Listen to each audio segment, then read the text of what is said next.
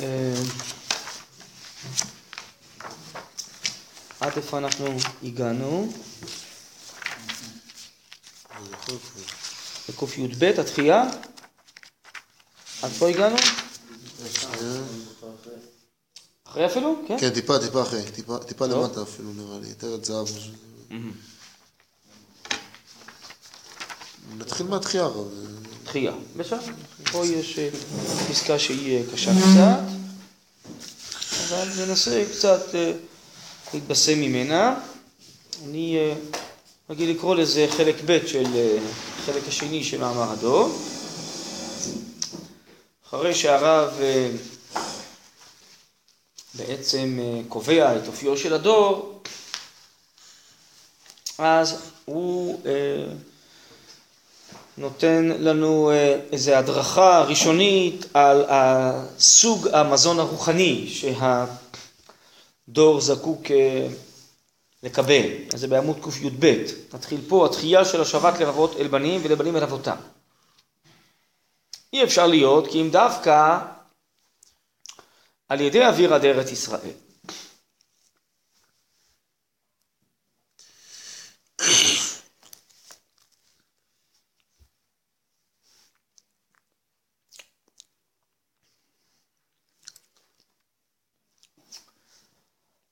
והרב יבאר בהמשך למה. כתבה המוסרית של היחיד, כן של הכלל, כולו, היא נכללת בשתי המדרגות הידועות של הישר והכובש.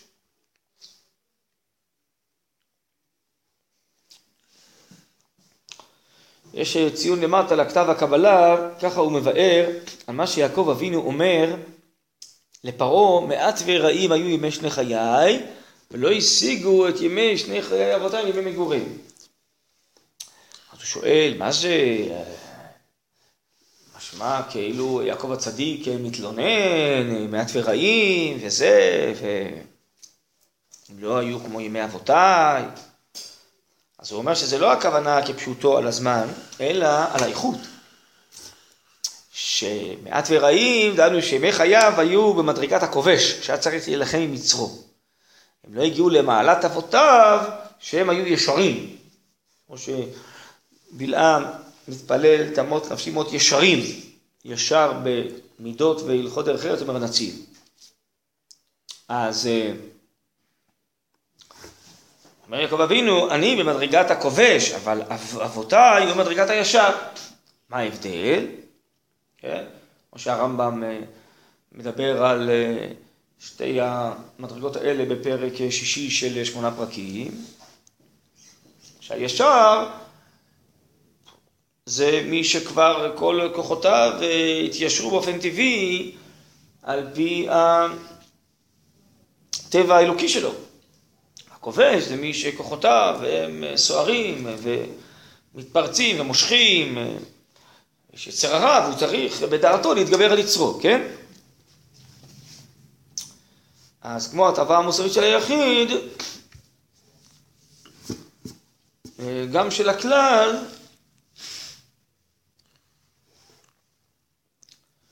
היא נכללת אה, בשתי המדרגות.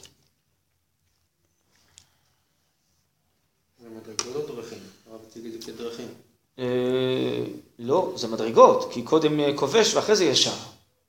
משום שבאדם יש יצר הרע. אם הוא מצליח אה, אה, על ידי העבודה הרוחנית שלו להזדכך ולהיטהר ולחשוף את טבעו האלוקי העמוק יותר של הנשמה, אז אה, זה יופיע אצלו בישרות כמו שיהיה לעתיד לבוא לכולם. זה מדרגות. מתחילים בעצם מהכובש, ורוב בני אדם ברוב ענייניהם. לאחר מכן יכולים להגיע לישר. למה הרב באמת רושם קודם כל, קודם כל שואל את הישר ואז אה, אתה כובש, לא לכאורה. כובש? כן. לא יודע. והוא רושם, כי אם דווקא על ידי אוויר עד ארץ ישראל. נכון, כן. מה- ארץ ישראל, שהיא אה, ארץ השכינה, היא מעוררת את אה, טבעיות הנשמה, אז היא יכולה לחשוף את הטבע העמוק האמיתי שלנו. אה, הרב עוסק בזה בכמה וכמה מקומות, שהמשפט שמופיע בקדמונים, בראשונים, יש ברבינו בחייה, יש ברמב"ם, אה, בסגנונות שונים, אבל אה, משהו כמו ככל אשר יוסיף הגוף בניין, יוסיף השכל חורבן. שהחומר והרוח, הגוף והנשמה נלחמים זה בזה. אז הרב אומר זה בחוץ לארץ, אבל זה רוחניות של חוץ לארץ, ששם שולט יצר הרע והכוחות, ואנחנו, אה, בזכות התורה, אנחנו נלחמים בזה. אבל ארץ ישראל צריכה להביא אותנו שאנחנו בסוף נתענג על השם, ואנחנו אה, נחיה בקדושה, זה ארץ של הקדושה. לחיות בקדושה זה אומר שאתה חי בתוך העולם הגשמי, המעשי, אבל בעצם אתה דבוק במגמה האלוקית של כל דבר. ממילא גם בענייני החול והחומר אתה דבוק בכוונה האלוקית שלהם ולא מתערב בך אה, יצר הרע ותאוות ומשיכות, אה, להיזקק להם מעבר למגמה האלוקית שלהם. אז זה יכולת של ארץ ישראל להביא אותנו למדרגה רוחנית כזאת. זה מה שהגיעו הציונים שעלינו לפה ארצה, זה, זה, המעלה שהם הגיעו אליה? הם לא הגיעו... לא, ממש לא. הם לא היו בשביל אלוקים, אנחנו פה בשביל אלוקים, למרות שהם... לא. הם השתמשו בשביל התנ"ך, אבל זה לא בשביל אלוקים עשו את זה, הם אמרו בשביל נכון. אה, למצוא נכון. מדינה, לחזור לארץ אבות, זה מה שהיה... רק שנייה, אבל זה המדרגה שארץ ישראל עתידה להביא אותנו. זה לא אומר שכל מי שדורך בארץ הפיזית אז הוא כבר קדוש, נכון? הכוונות שלו הן מתוך הקדושה. אלא הסגולה של הארץ, כוחה של הארץ, היא יכולה לחשוף את המדרגות האלה. גם אנחנו שנמצאים בארץ אה, עוד לא הצלחנו, וזה תהליך כזה. תהליך כזה, כמו שאולי אפשר להראות את זה בגדול, על זה שארץ ישראל מעוררת אה, צמאון רוחני. לשוב אל השם, הרבה אנשים חוזרים בתשובה, מגלים את הקדושה, אז הנה היא חושפת את הקדושה שבאומה, בסדר? אבל זה תהליך, תהליך, מדרגות, מדרגות, עד שבסוף כל ישראל כל כך יתיישרו ויחשפו את טבעיות הקודש, כמו שהרב קוק קורא לזה. אבל זה לא אומר שבאופן פיזי, כל מי שיעלה ארצה הוא ידרוך על הקרקע של הארץ, אז זהו, הוא כולו קדוש בלי יצר הרע. זה לא עובד ככה. יש יכולת כזאת, היא תמונה באווירה המחכים של ארץ ישראל, אבל צריך לעבוד, זה, זה יתעורר, לעתיד לעבוד, זה ישפע מאליו, בינתיים אנחנו עוד לא הגענו לשם. בסדר?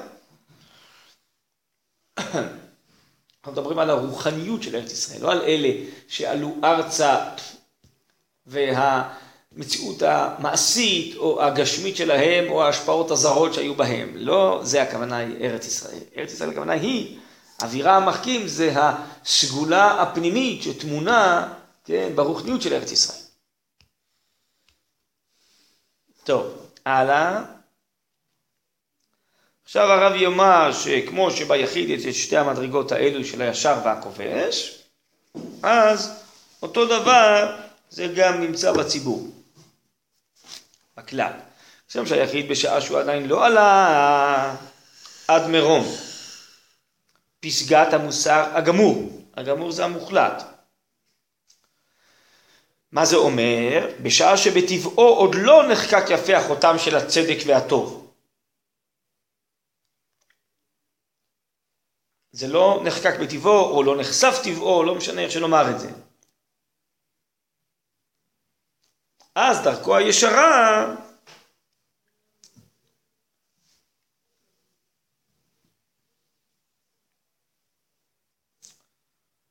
קשה עליו.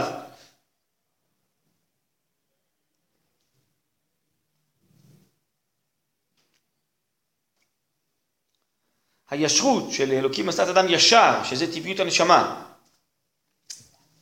הוא צריך למלחמות על כל צעד, מוכרח להדוך. להדוך זה לחנוק, אה, לדכא. לדכא, בסדר, את כוחותיו הרעים, לכבשם, או לכובשם, או לבטלם לפעמים. אבל זה איננו דרך האורה עדיין. אפשר להניח שהרב שאומר דרך האורה, הוא מתכוון בעצם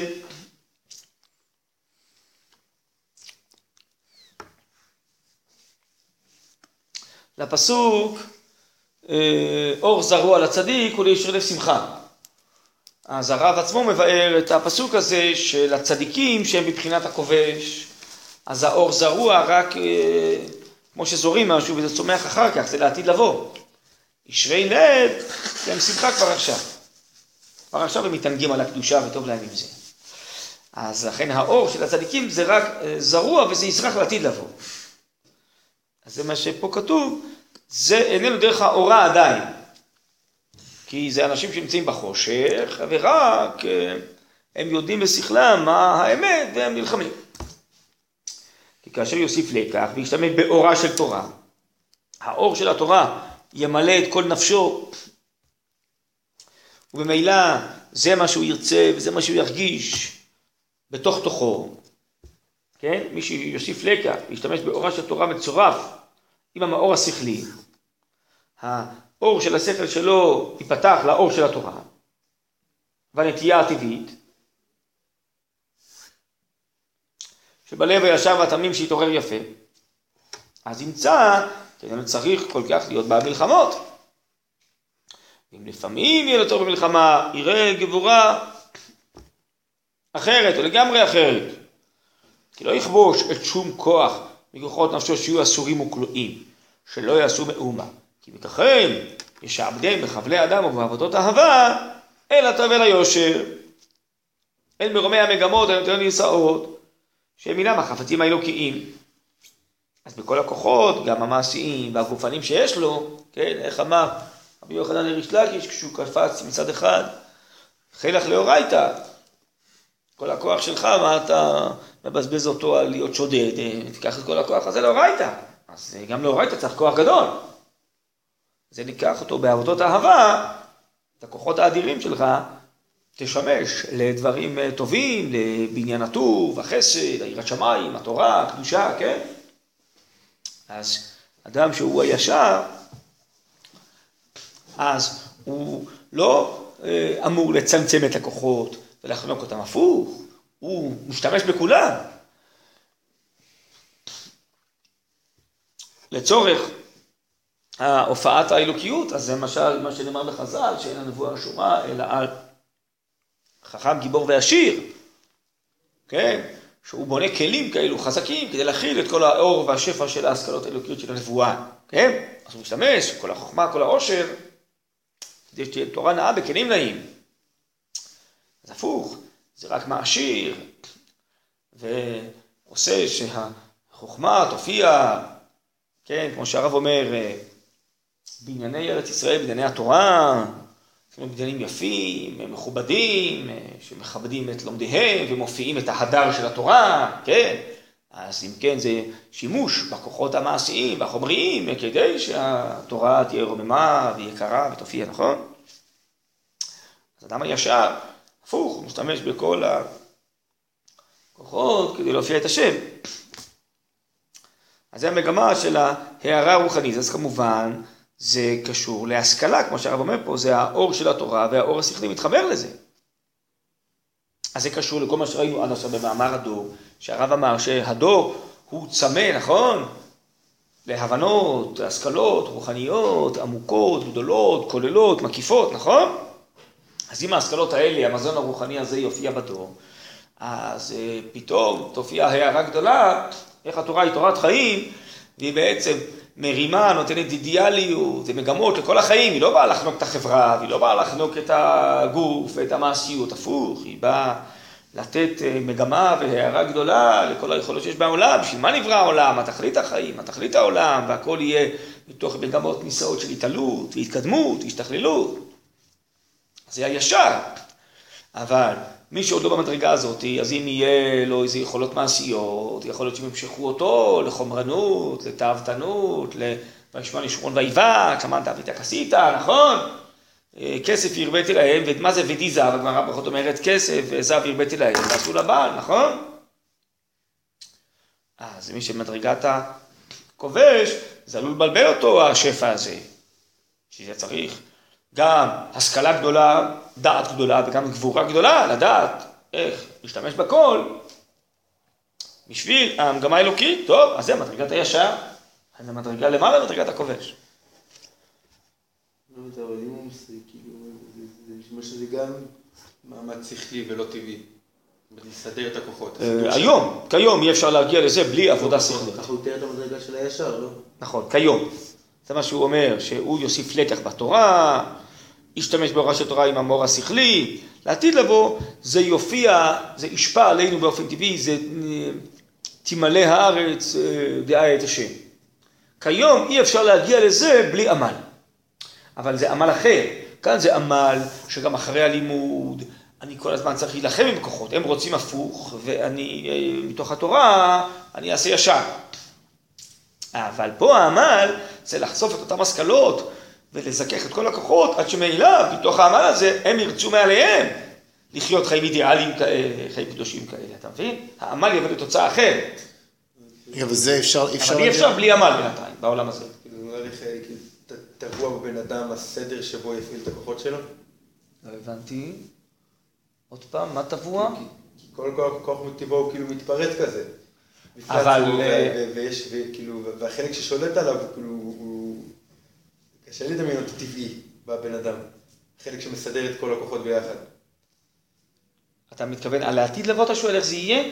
כן, על זה אתה שואל? כי זה לא נשמע מדרגה, זה נשמע כאילו נכון. מדרגה לעתיד לבוא באמת. שולטת, לא, לא, לא, לא מתפרצת מאליה. נכון, אז זה- זה משהו אחר, לעתיד לבוא, זה הרמב"ן אומר לפרשת ניצבים, הרב אומר את זה על ההגדה של פסח, ולא נזדקק לבחירה החופשית שיש לנו היום. כי הישרות הנשמה תצא מאליה, ונראה את כל הבהירות של האמת מאליה, כבר לא יהיה התלבטויות, ו... זה מדרגות אחרות, זה צורת חיים אחרת, אתה צודק, מה שיהיה לעתיד לבוא. היום זה מגיע מתוך עמל ועבודה ובחירה חופשית, נכון.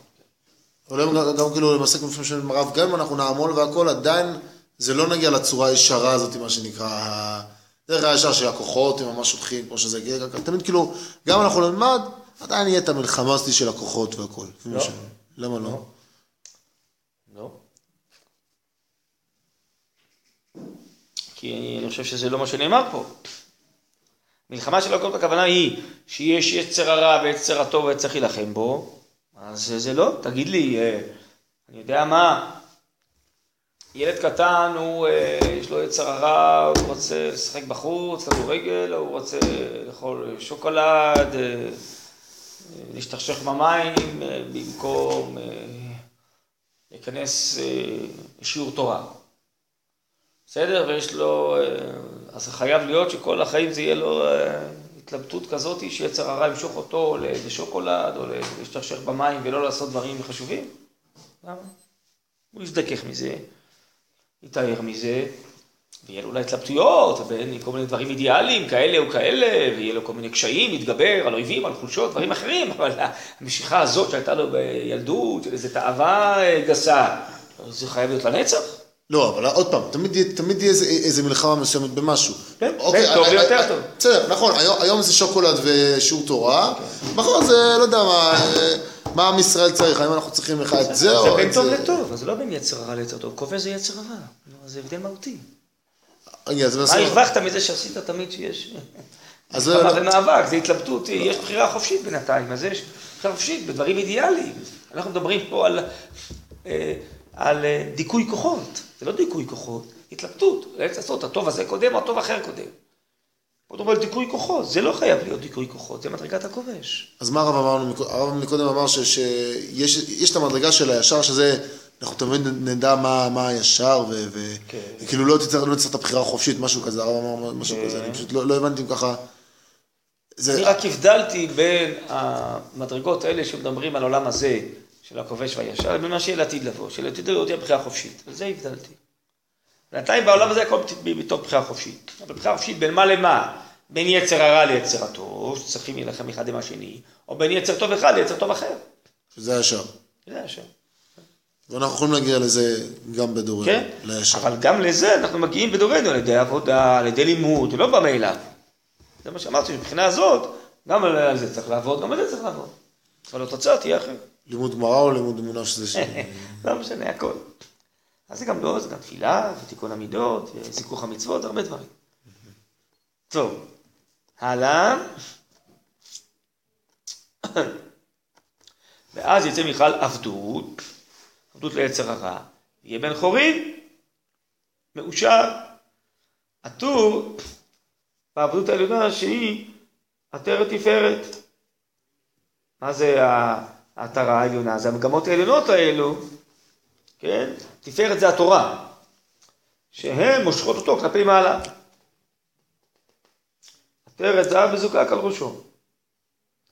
מה הכוונה? איזה, מה זה ההתרה הזאת? זה האידיאלים היותר נישאים, המתרוממים עד אין קץ, עד אותו המקום שאין עלה מתעששת, ואין הדיבור וההיגיון שולט שם לקרוא בשם פרטי, כל מיני אה, אה, אידיאלים נשגבים, אפילו אה, לעיתים למעלה מיכולת התפיסה המחשבתית והבעה שלנו. שם אי אפשר לעמוד, כי אם באור האמת המוחלט, ואין שום דרך איך להשפיל ולסמן בשום ערך מוגבל. על כן יקרא באמת בשם תרוממות גמורה, המתנשאת עד אי עד, בשם רצון השם ועבודת השם. כלומר, אנחנו עבדים להשם, אנחנו עבדים למגמות העליונות, עושים את רצונו, כן? ועד הסוף אנחנו גם לא יודעים להגיד מה תכלית כל המצוות וטעמיהם העליונים, אנחנו יכולים רק לדבר על מה שאנחנו מסוגלים לתפוס, שמתנוצץ מהאמת וטעמי המצוות בשכלנו, אבל אנחנו יודעים שזה הכל גזירה אלוקית עליונה הרבה למעלה מהשגתנו. אבל לפחות אנחנו שייכים לזה מבחינה אידיאלית, לא אה, נקיים את המצוות במדרגה הזאת של הישר אה, כמסוי, שרוצים להיפטר ממנו. ובמלחמות כל הזמן נגד יצר הרע, אלא אנחנו נשתייך לזה מתוך שייכות אמיתית, אידיאלית, של אהבה ושייכות. אמנם, רק אחרי ההתנשאות המחשבית והאידיאלית הפרטית עד מקום שהיא אדם מגעת,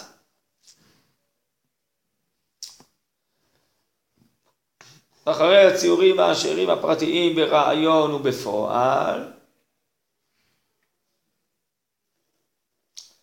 ואחרי ההבחנה הגמורה שכל רם ומתנשא בציור יש לו תכלית וקצבה, כל מה שאנחנו מסוגלים לצייר ולהבין מהמצוות, בכל אופן זה מוגבל לפי הבנתנו. בעומק הנפש האנושית יש הריגה למשהו למעלה מכל תכלית ועליון מכל קצבה. אחרי ההכרה הגמורה, כי כל פועל טוב, כל פעולה טובה שאדם עושה, כל מצווה, נזרע הוא בחיי הכלל, וזה יגדל, יצמיח קדושה ורוחניות וזרמי חיים בכלל. זה מה שאנחנו עושים בדור מסוים. ולכל דור ודור יש חלק אחד מיני רבבות אין קץ, לעלות ולהתרומם. ועל העלייה, התרוממות הגמורה, האידיאלית בגוונה החלטי, הרי הוא רק באוצר חיים.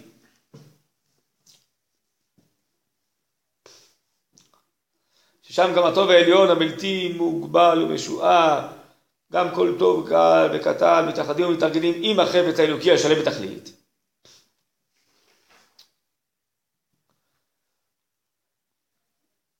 דהיינו כשהעלייה וההתרוממות הגמורה, שזה אותה עלייה של מדרגת הישר שהוא דיבר עליה קודם, אז אותה עלייה מביאה להשקפת עולם כזאתי שנבין שגם כל חיי המעשה וכל חיי החברה, הכל זה בעצם כלים כלים להופעת המגמות העליונות, וגם יש תכלית לחברה. הנה זה מה שהרב אומר במשפט הבא, אז גם החיים המעשיים החברותיים מוכרחים מהם להתרומם למעלת אצילות של המחשבה היותר זכה, יותר מתונה ויותר מבוררת, המתנשאת מעל כל הקטנות והקנטוריות הנמצאות בתחתית החיים שנשפל בהם עד לחמלה ההמון. אני אעצור רגע כאן, לעומת מה שהיום התפיסה החילונית של חול, מדברת על סוציולוגיה ועל חברה, נכון, ועל שוויון זכויות, ויש אה, מחאה חברתית וכולי. טוב, אז אתה אבל אומרים, אנחנו רוצים אה, ליצור חברה שוויונית, מתוקנת, צודקת, בסדר. אז אני מבין שבני האדם יחיו אחד עם השני באהבה, מתוך כבוד, ולא יפגעו ויעזרו, בסדר, זה מצוין, אבל מה תכלית החברה? בשביל מה בכלל נוצרה חברה? אז התשובה תהיה, חברה זה בעצם מין מערכת כזאת כוללת, מסגרתית, לטובת הפרטים שחיים בתוך החברה. זה יותר נעים להיות בחברה, עוזרים זה לזה, כל אחד מייצר משהו אחר ומוכרים זה לזה וכן הלאה. בסופו של דבר, החברתיות היא לצורך הפרטים, כלומר, כל המבט הוא כלפי מטה. כאילו התורה חושבת בדיוק הפוך, שהחברה היא נוצרה כדי להתרומם יחד כלפי מעלה לאיזה מטרות אלוקיות, אידיאליות, נשגבות מעל החברה, שהם נשמת החברה, שהם המוסר והאלוקיות והאמת וה... וזה מה שהמשיח עתיד לעבור, וכתוב עליו שהוא עושה צדק ומשפט וכולי, בעצם הוא חושף, מוציא מן הכוח אל הפועל, את המגמות האלוקיות שביסוד החברה, שבשביל זה נוצרה החברה. טוב, זה הבדל בהשקפה בין, התורה, בין הקודש ובין החול. כן. בתחילת המשפט הקודם כתוב אחרי ההכרה הגמורה, כי כל פועלתו נזרעו בחיי הכלל. כן. בעקבות מה הוא, מה זה ההכרה הגמורה? אה,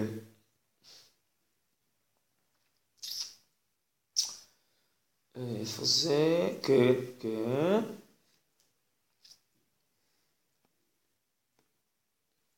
כלומר, שכל פרט הוא תורם לדור שלו, אבל עוד יותר מזה כל דור הוא גורם לעלייה היסטורית של כל הדורות. וכל הדורות בעצם הם מתרוממים, מה שנקרא התרוממות גמורה, רק באוצר חיים, כלומר הם מתרוממים ונדבקים באוצר חיים שזה האור האלוקי, שזה התורה. אני התכוונתי לה- להכרה שכל פועל, כל פועל טוב כאילו זה יחיד, נכון? נכון. אז הוא נזרע בחיי הכלל. אז בעקבות מה הוא הגיע להכרה הגמורה הזאת, כאילו, זה, הוא לא דיבר על זה לפני, כאילו, לפחות במשפטים האחרונים, הוא לא דיבר על ההכרה הגמורה שפועל טוב... למה? הוא דיבר, תראה במשפט. השלישי, אחרי ההתנסות המחשבית והאידיאלית.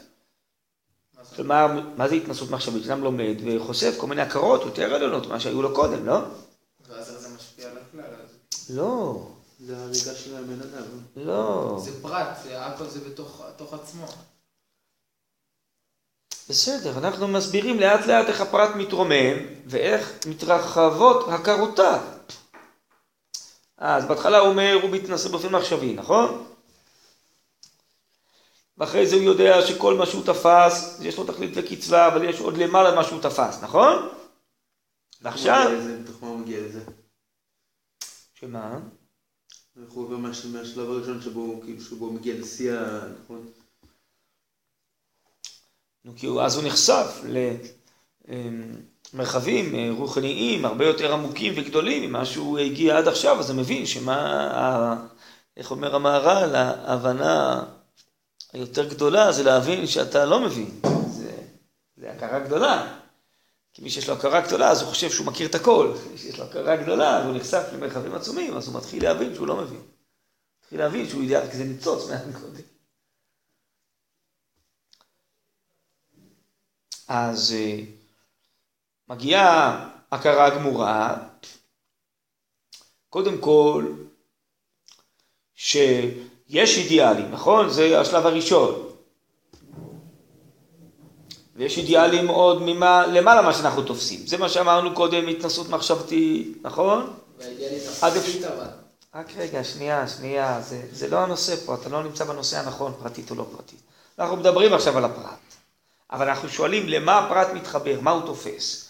השלב הראשון הוא תופס שיש רעיונות גדולים. אחרי זה הוא תופס גם הרעיונות הגדולים שהוא תפס, זה רק איזה ניצוצות של דברים נשגבים שהוא לא תופס, בסדר? עכשיו, הוא מגיע להכרה שהמציאות הזאת האידיאלית זה לא רק איזה משהו רעיוני מופשט שלא מחובר לחיים, אלא התפיסה שלו מבינה שכל האידיאליות הזאת שהוא תפס אותה, היא נמצאת במעמקי החיים, היא נשמת החיים, וכל מצווה או כל פעולה טובה שהוא יעשה, היא תעורר את אותה רוחניות שצפונה בדור. איך הוא הגיע לזה, אבל איך הוא, איך הוא תפס את זה, איך הוא... איך מגיעים לזה? אנחנו, יש אידיאלים, יש אידיאלים יותר גדולים איתם, פשוט אנחנו לא תופסים אותם כרגע. ואז פתאום, לא יודע, אתה מבין שהאידיאלים זה לא אידאות מופשטות, כמו של אפלטון, אלא האידיאלים האלו זה בעצם הטבע הפנימי של האומה שיצאה ממצרים, היא נולדה עם הטבע הזה, וזה הטבע שעמד ביסוד העולם, של תורה שקדמה לעולם. אז בעצם למדתי מה הטבע הפנימי של הבריאה, נכון? אז לא למדתי רק איזו אידאה מופשטת, שאיזה סופר רגע שכדאי להגיע אליה. למדתי בעצם מה הטבע של הבריאה שעתיד לצאת לפועל בגאולה השלמה, נכון? בעצם בעקבות זה שהוא הבין שהוא לא מבין, אז הוא, אז הוא הבין שהוא תורם לכלל? לא. עוד פעם. קודם כל הוא בכלל קלט את זה שיש צבעים עמוקים, יש מגמות פנימיות שעומדות בשורש החיים של העולם. זה כמו אה, לגלות שלאדם יש נשמה, טוב? אז הוא גילה שלעולם יש נשמה, ולאומה יש נשמה, בסדר? זה שלב א' נקרא לזה. שלב ב' זה שהוא מבין שמה שהוא תפס, שיש נשמה זה רק איזה ניצוץ, אבל יש דברים הרבה יותר עמוקים שהוא בכלל לא תפס. הוא עצמו בכלל לא יודע מה זה נשמה. בסדר? אני בכוונה אומר את זה בלשון כזאת. שמה שתפסתי בכלל שיש, הטבע הפנימי של המציאות, זה רק איזה ניצוץ, מה שנתפס המחשבתי, אבל יש דברים הרבה יותר עמוקים שבכלל לא חשפתי. שלב ג' זה שהוא מבין שמכיוון שבעצם זה לא רק איזה רעיון מופשט מחוץ לחיים, אלא זה הנשמה הפנימית של החיים, אז כל פעולה של לימוד תורה, או של תפילה, או של מידה טובה, או של מצוות, היא תעורר את טבע החיים הזה באומה, אחרי זה בעולם ובבריאה, בסדר? אז זה השלב השלישי, מה שאתה התחלת לשאול, שכל פועל טוב נזרע בחיי הכלל.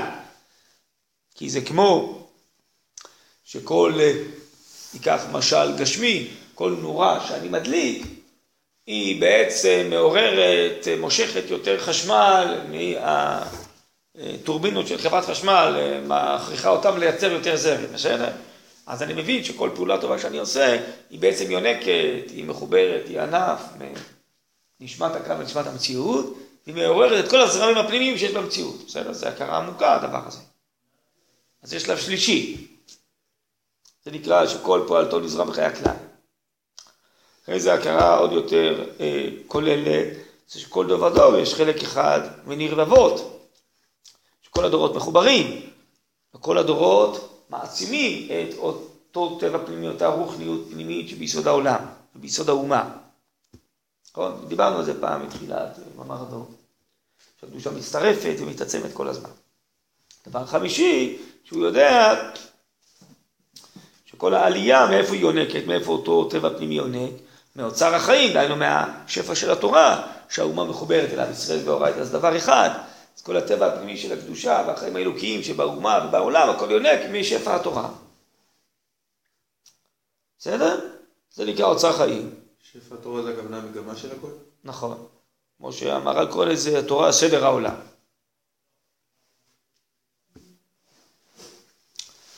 טוב, אז כשהוא תופס ככה וחי ככה, וכשאם כל הדור יתפוס ככה, בעצם יגיע למעלת הישרות ואותה הערה, אז גם החיים המעשיים החברותיים מוכרחים להתרומם למעלת אצילות של המחשבה היותר זכה, היותר מתונה ויותר מבוררת. המתנשאת מעל כל הקטנות והפינטוריות הנמצאות בתחתית החיים שנשפל בהם עד לחמלה המון. כל החיים יאהבו מאור אחר, מאור הנשמה הפנימית שלהם, מאור המגמה של התורה שעצורה בהם. ומה קרה להמון? ההמון שלא יודע את כל זה. ההמון שלא זכה לאור התורה, הוא ירד והוריד אליו גם את סופריו וגדוליו. עד שפעל גם עליהם שיחשבו גם המה את כל אמת יותר נישא, וכל היגיון יותר רם, המתעלה מאותו העומק שתורבו בו בתקרה עד יד המהומה והבערות, מה הם? הם טובעו ההמון, אז הוא גרם גם לעצמו וגם לסופרים שלו ולגדולים שיחשבו, שיהיו דברים שאין להם יחס ישר עם החיים הקיימים במציאות. מה הכוונה? אמת יותר נישא, אמת קדושה אלוקית, כמו שאומרים היום אנשי התרבות. מה הם אומרים? קדושה, רוחניות, אלוקיות, זה המיסטיקה, זה, זה הזיות, זה לא באמת מציאות. המציאות זה מה שרואים בחושים, זה המציאות. כל האקדמיה זה רציני, וזה, כי לומדים על המציאות. מה זה מציאות? מעשי, גשמי, קדושה, אלוקיות, זה לא באמת מציאות, נכון? זה נקרא שכל ההמון ירד, והוריד גם את גדולה, שכל אמת יותר נישא, נראה להם דברים שאין להם יחס ישר עם החיים, זה משהו כזה מיסטי מחוץ למציאות. טוב, ומה כן? לא, אבל הקדושה היא באמת מעל המציאות. מה? לא, לא נכון. הקדושה היא נשמת המציאות. אתה טועה. כל הכתוב לחיים בירושלים. אבל אי אפשר להסביר מה זה לא קדושה. יודע מה זה לא. אצלך קדושה, אולי אתה לא מגדיר נכון את המונח קדושה. החיים בפנימיותם הם קדושים. כל הטומאה, כל הגסות, זה רק מענייני הגוף והגפיו. הנשמה היא טהורה וקדושה. אז תוכיות החיים זה קדושה. החיים הם קדושה. ככה הרב מסביר בכמה מקומות. כל הכתוב לחיים, כל עונותיו בציון. בירושלים קדוש יאמר לו, כל הכתוב לחיים בירושלים. תוכיות החיים המקחיים זה קדושה. אתה אולי מדמיין היום איזה אנשים שעוזבים את החיים, פורשים, לא יודע, חושבים שהם קדושים, זה לא קדושה. קדושה זה עומק טבע החיים זה קדושה. טוב.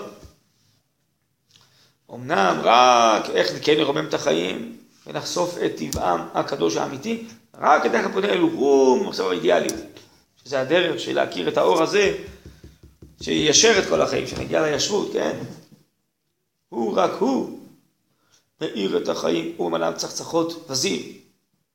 לא שיבם על בסיסם הנועד להם לפי טבעם העצמי, הגנוז בעומק כל לב ונפש. במידה כזאת, המעשרים השכליים והמוסריים מתפתחים, החיים זוכים במילואם. כל רינה וצהולה בעולי צדיקים, ימין השם עושה חי, ימין השם ברבמה, ימין השם עושה חי.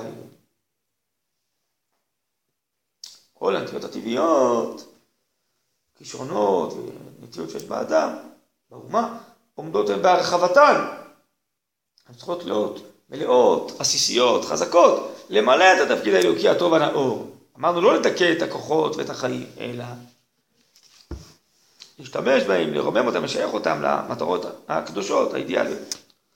כל המחשבות השכליות, אילן המאורות הגדולים, להזריח אורם, הכל ארצות החיים של אורח צדיקים. כאור נוגה הולך ואור, נכון היום. על כן אין שום כוח נידח, נטיות טבעיות שאתה באופן אמיתי צריך לדכא אותם. אלא אם כן זה דברים של טומאה וחטאים, כן? אין שום מחשבה נדכאת. אם הכל מאיר, הכל חי, הכל מוכן ומוזמן לשרת עם מלאכי השרת, לשורר עם כל הרגלי שחת. להסביר לכל חי רצון, להרבות העושר הכללי והפרטי של שמחת השם במעשיו. כשהם מתעלים ומתברכים, כשהם שמחים ומתמלאים זים, אין עצב ותוגה, אין סרטן ופגע רע, רק סוכת שלום פרוסה וחורפת כבוד חוברת על כל רגש חיים, על כל נטייה ומחשבה, על כל מעשה ומפעל. וכולם מתקשרים יחד לעשות על ידם האומה והדור הכלי והפרטי, איש חי רב פעלים מקבצאי, זה נדרש על בניהו בן יהוידע, מגיבוריו של דוד, שריבה וקיבץ פעלים לתורה.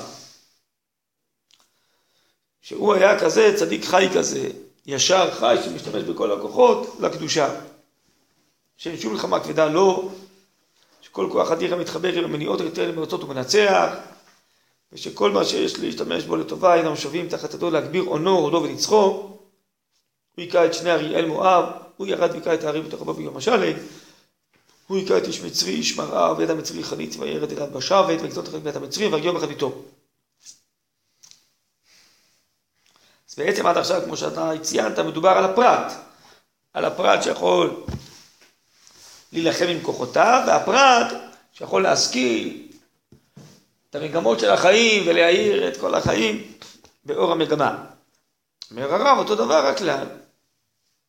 כי הפרט כן הכלל.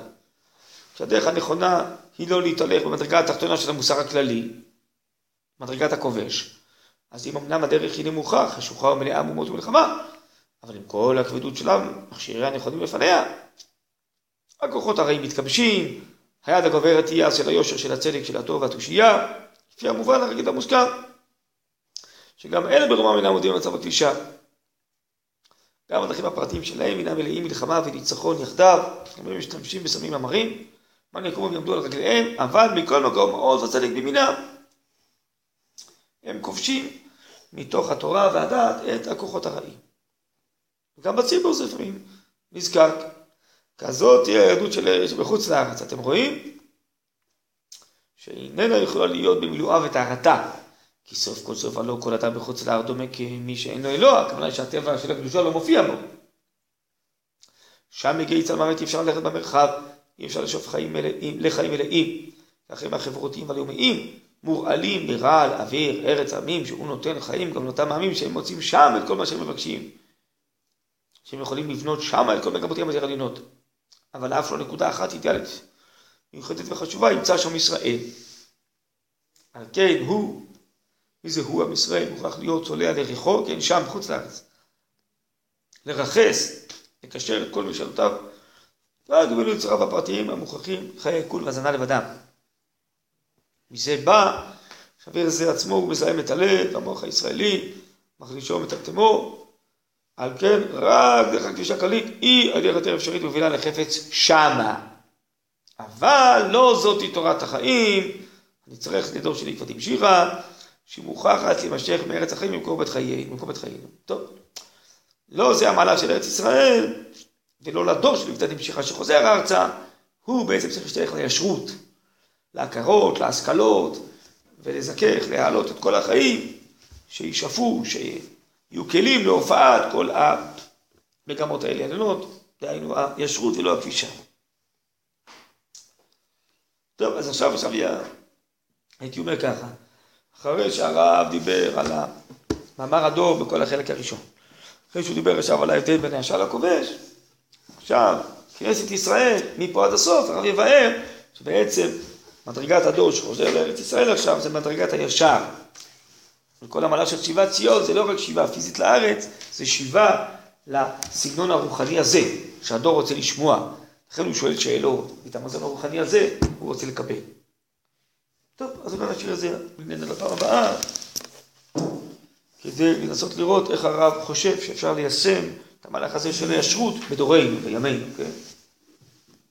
בשביל זה הוא חושב שאנחנו נגלים וחוזרים לארץ. טוב, בסדר, בלי נדר. זו פסקה קצת קשה, אמרתי רק ככה.